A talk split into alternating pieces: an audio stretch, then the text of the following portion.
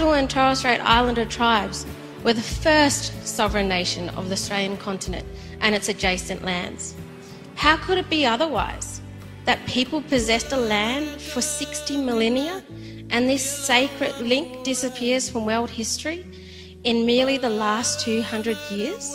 With substantial constitutional change and structural reform, we believe this ancient sovereignty can shine through a fuller expression of Australia's nationhood. When we have a power over our destiny, our children will flourish. They will walk in two worlds, and their culture will be a gift in their country. We call for the establishment of First Nation voice enshrined in the Constitution. In 1967, we were counted. In 2017, we seek to be heard.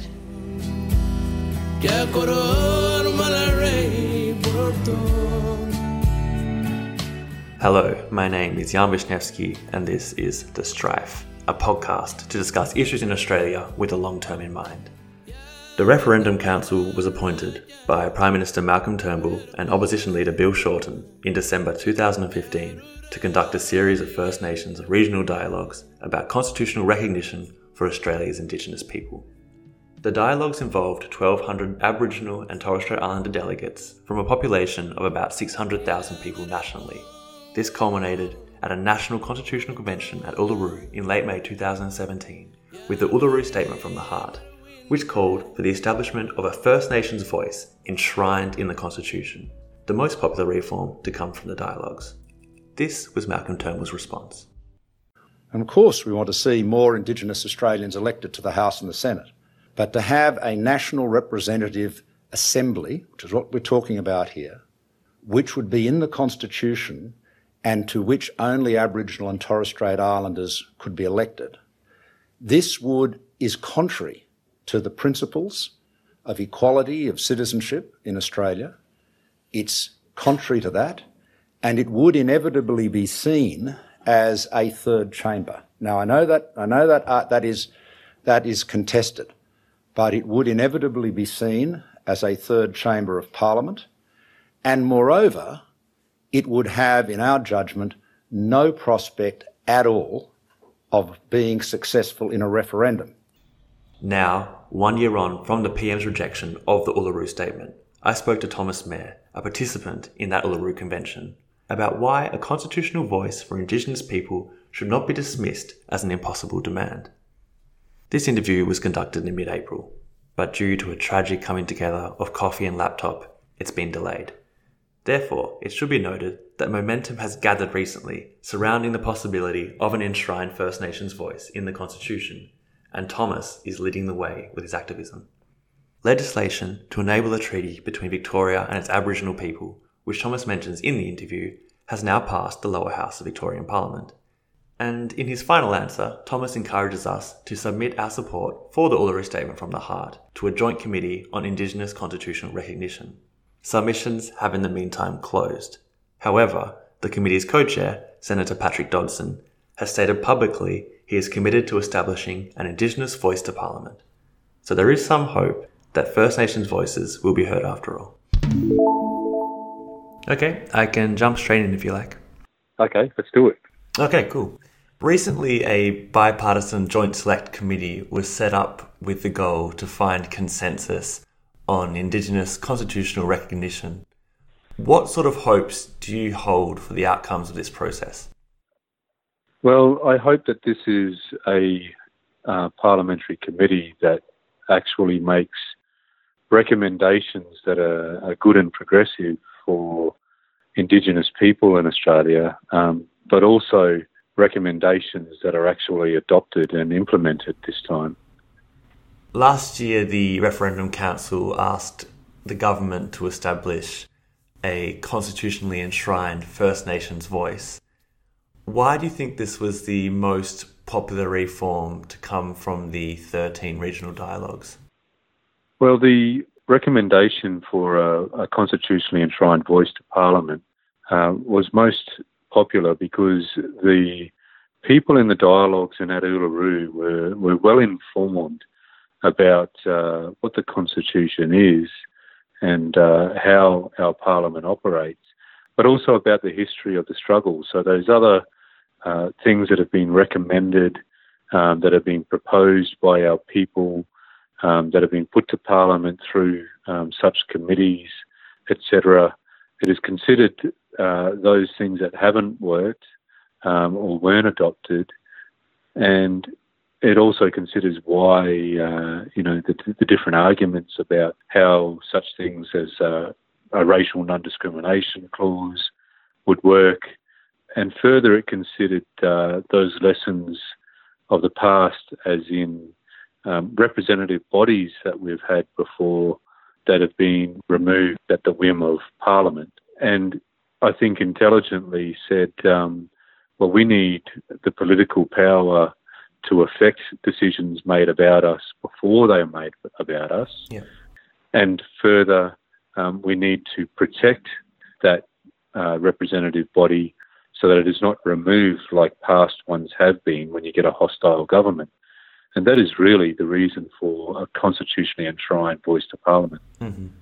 So, during this process, the the idea of a symbolic constitutional recognition was rejected, I guess, by the participants in that process. Um, would you argue that then enshrining the, the First Nations voice in the Constitution would pro- would protect that voice from being uh, taken away by um, a, cha- a change in government, for instance?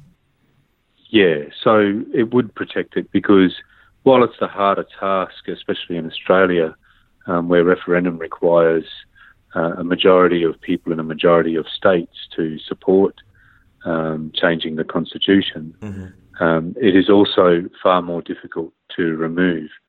You know, so the constitutional enshrinement is very much about protection. Mm-hmm. The symbolic proposals of the past, where it has been suggested by politicians and others that um, we should have a recognition in a preamble of the Constitution that um, basically would be just some poetic words that would um, recognise us as the first inhabitants. Yeah. That notion was rejected uh, in all of the dialogues, and uh, okay. and instead, what is called for is uh, substantive recognition, and it is seen the voice to Parliament in the Constitution is seen as a substantive change that would empower us and, and address an imbalance in our system, political system, and, and then also enshrine it and protect it, mm-hmm. and a, a substantive change. Okay. You've written the consensus resulting from the process that led to the Uluru Statement was unprecedented. Why do you see this consensus as so important? because you don't get many opportunities like this. I, um, when I first attended a trial dialogue in November mm-hmm. of 2016, and I heard about the process that had been decided on by the referendum council, yeah. uh, which was uh, at the time was to be 12 regional dialogues of three days each, with a formula of 60% traditional landholders, 20% Indigenous people from Indigenous organisations and 20% Indigenous people from um, that are active in that particular region, mm-hmm. and that you know that this was something in each region and culminating in a place um, as uh, as special as Uluru. That I asked in that trial dialogue, I asked the elders in the room, of which there were many, yeah. that had been in the struggle for many many years I asked them, has there ever been an opportunity like this before? And the response from them was no, Thomas, there hasn't been this sort of well resourced, well informed, you know, uh, with the amount of time, electing delegates in each of those things, coming together in Uluru. There's never been anything like this before. And so, you know, that's something that you get once in a lifetime, maybe once in two or three generations. Yeah. And therefore, that consensus that many didn't think that we would be able to come come up with because we are so purposely divided by corporations and by government over so many years, and the effects of um, genocide and dispossession are so strong still, mm-hmm. um, you know, in our everyday living. they didn't expect us to come up with such a, a sensible yet powerful consensus, and that's what we did. And so, unless Australians support this opportunity to take this step forward, then you know we may be waiting a generation or two, and that's and that's going to fail. Um, as the statistics show, mm-hmm. a hell of a lot of Indigenous people that are being incarcerated, killed, and um, you know forced into hopelessness and suicide. In your first answer, you mentioned that you'd like to see the Joint Select Committee come up with something that the Parliament um, would actually give time to, or at least address. Um, and given the resources that were committed and the time committed to the, the process last year, why do you think um, our Prime Minister dismissed the claim for a constitutionally enshrined voice to Parliament so quickly? I think he um, obviously had uh, bad advice. Um, he, there were three reasons why he that he gave mm-hmm. as to why he dismissed um, the proposal. Uh, one of them was that the Australian people wouldn't support it, and that has been disproved uh, at least twice. Uh, I know of two polls that have shown uh, at least, I think it was 57% of Australians would support mm-hmm. um, a voice to Parliament, and that is without. Uh, I must um, make this very clear. That's without a campaign. Um, that is without any, you know, uh, you know, any reasonable amount of resources toward educating people on why it would be a good thing and why um, it's important. So that's already there, the Australian support. So he was wrong on that one. Um, he also said it was a third chamber to Parliament, um, mm. which is also incorrect. Um, it has been made very clear from uh, the moment the Uluru Statement um, was released after on, on 26 May uh, 2017 that it is uh, about um, an advisory body, you know, that would have uh, certain powers about, um, you know, the, the race power, for example, yeah. but it would not have any right to veto, and therefore, you know, it's it's nothing like a third chamber to Parliament. I mean, the people considered that, and while we would love to have the right to veto legislation, of course, um, we know that that is politically impossible, mm-hmm. um, and we have made it clear repeatedly to to um, members of Parliament, including the Prime Minister, that it's not a third chamber of Parliament. And so um, the Prime Minister, I think, has very bad advice or, or simply hasn't listened to us. Yeah. And I think that goes to the point again on why it's so important to have a First Nations voice that's enshrined in our Constitution because uh, this Prime Minister, like others before him, um, don't listen. So we are coming up to the 12 month anniversary of the Uluru Statement um, being released do you see a path um, that you can get um, that statement heard, um, perhaps through other politicians or through other leaders? I think um, the only way we're going to achieve what we seek to achieve in the Uluru Statement is to have um, the political leadership required. And if Turnbull is not that man, then he should step aside and Australians should replace him. Um, and it is yet to be seen if there is a leader out there that um, can achieve this. And um, Labor has been very strong, and uh, I have some confidence in Bill Shorten, though, um, as with Bob Hawke, where mm-hmm. he uh, committed to treaty and made that popular because the people in the dialogue, unless we have a movement of the Australian people that unequivocally and uh, you know and with great pressure ensures that um, you know those any commitments made are followed through this time. And how would you see this First Nations voice um, taking us towards a treaty? And what is the significance of a treaty for Indigenous Australians? So, treaties are already being negotiated right now. Victoria has been in negotiations um, or have been in the process for the past two years. Um, South Australia, under the Labor government, um, began, uh, will already have uh, had one. The problem is, though, if you think of it this way, that um, the South Australian government has recently changed from Labor to Liberal, and Labor, uh, Liberal, uh, the LNP there, do not support continuing treaty negotiations. Now, that is why the voice is so important. The people in the dialogues in that Uluru supported treaty making, and that is part of the Uluru Statement. Yeah. Um, but there needs to be consistency of a national voice that ensures that one, treaties are negotiated in good faith and they continue through changes of political ideology in states and territories. Mm-hmm.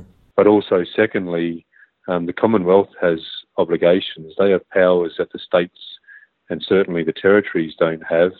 Um, and so we need to organise this uh, national um, First Nations body to to continue that. And and lastly, also treaties. The international experience is that treaties are broken. They are not always adhered to. Again, based on the political ideology of the day, and therefore a um, an authorised representative body from First Nations uh, is very important to treaty. So they work together, treaty and, and the voice. It's not one or the other or one before the other, you know, but uh, it's very important that the voice is achieved to support treaty making. So, just finally, Thomas, you're heavily involved with unions in the Northern Territory, and you've written in the past on how your views of unions have helped you see the significance of a First Nations voice to Parliament. Would you just be able to elaborate on that a little bit? Yeah, so it goes back to what I just talked about before on um, authorised representatives. Um, that's one part of it. At the, the current situation for Indigenous people in Australia on, on national issues is the Prime Minister um, chooses a Indigenous Advisory Council um, so purely at his discretion, it is um, who represents Indigenous people there. Um, well, the recommendation is far from an ideal situation when you want um, unapologetic and, and genuine representation of grassroots people. And also, um, the media will, will basically decide uh, who they put on the you know, uh, on TV to speak for an Indigenous issue, mm-hmm. you know, at any time. Um, so, in the absence of authorised, you know, legitimate uh, representatives of the of a First Nation um, that are able to come together, we're short in that space, you know, and and also it's a simple principle of collectivism.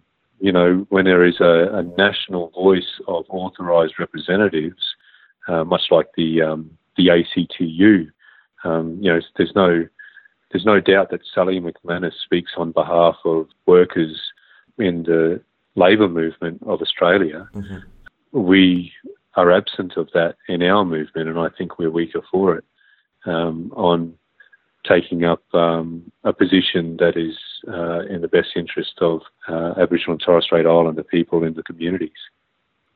Okay, thank you very much for sharing your thoughts today with me, Thomas. Was there anything that you wanted to add to finish things off? Just that um, the Joint Select Committee, there is an opportunity now for people to make submissions. So um, I encourage the Australian people, Indigenous or non-Indigenous, yeah. if they support uh, what came, came out of Uluru, which is an unprecedented um, uh, outcome that even constitutional experts describe as a constitutional moment, that was more proportionate of uh, than the the dialogues towards the 1901 constitution um, that you know that we all live under now. Mm. Uh, there were no Indigenous people in those discussions in the late 19th century, and uh, there were no women involved in those discussions. So it's a very, very significant outcome at Uluru. So if people support it, um, I encourage them to make a submission to the Joint Select Committee. Um, let them know that you're in favour of what happened uh, at Uluru and what the Uluru Statement calls for, and also let them know that you're prepared to struggle and uh, and fight for a, a, yes vote in a referendum. You know, and it's all about Makarrata at the end of the day, which is referred to in the Uluru Statement. Mm-hmm. Makarrata being the coming together after a struggle. We can't do that until we are able to sit at the table. Thanks very much for that, Thomas. Thanks, Jan.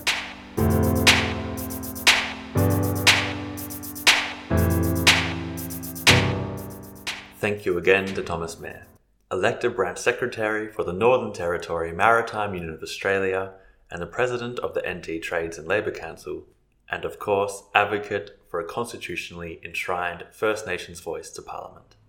This issue is on the political agenda currently, so please do lend your voice in support if you are convinced by what Thomas had to say. To play us out, a Yolngu performer from northeast Arnhem Land, Gawurra, with his song Ratya Yari Yari, a title that translates in English to Vine of Love. Thanks very much for listening.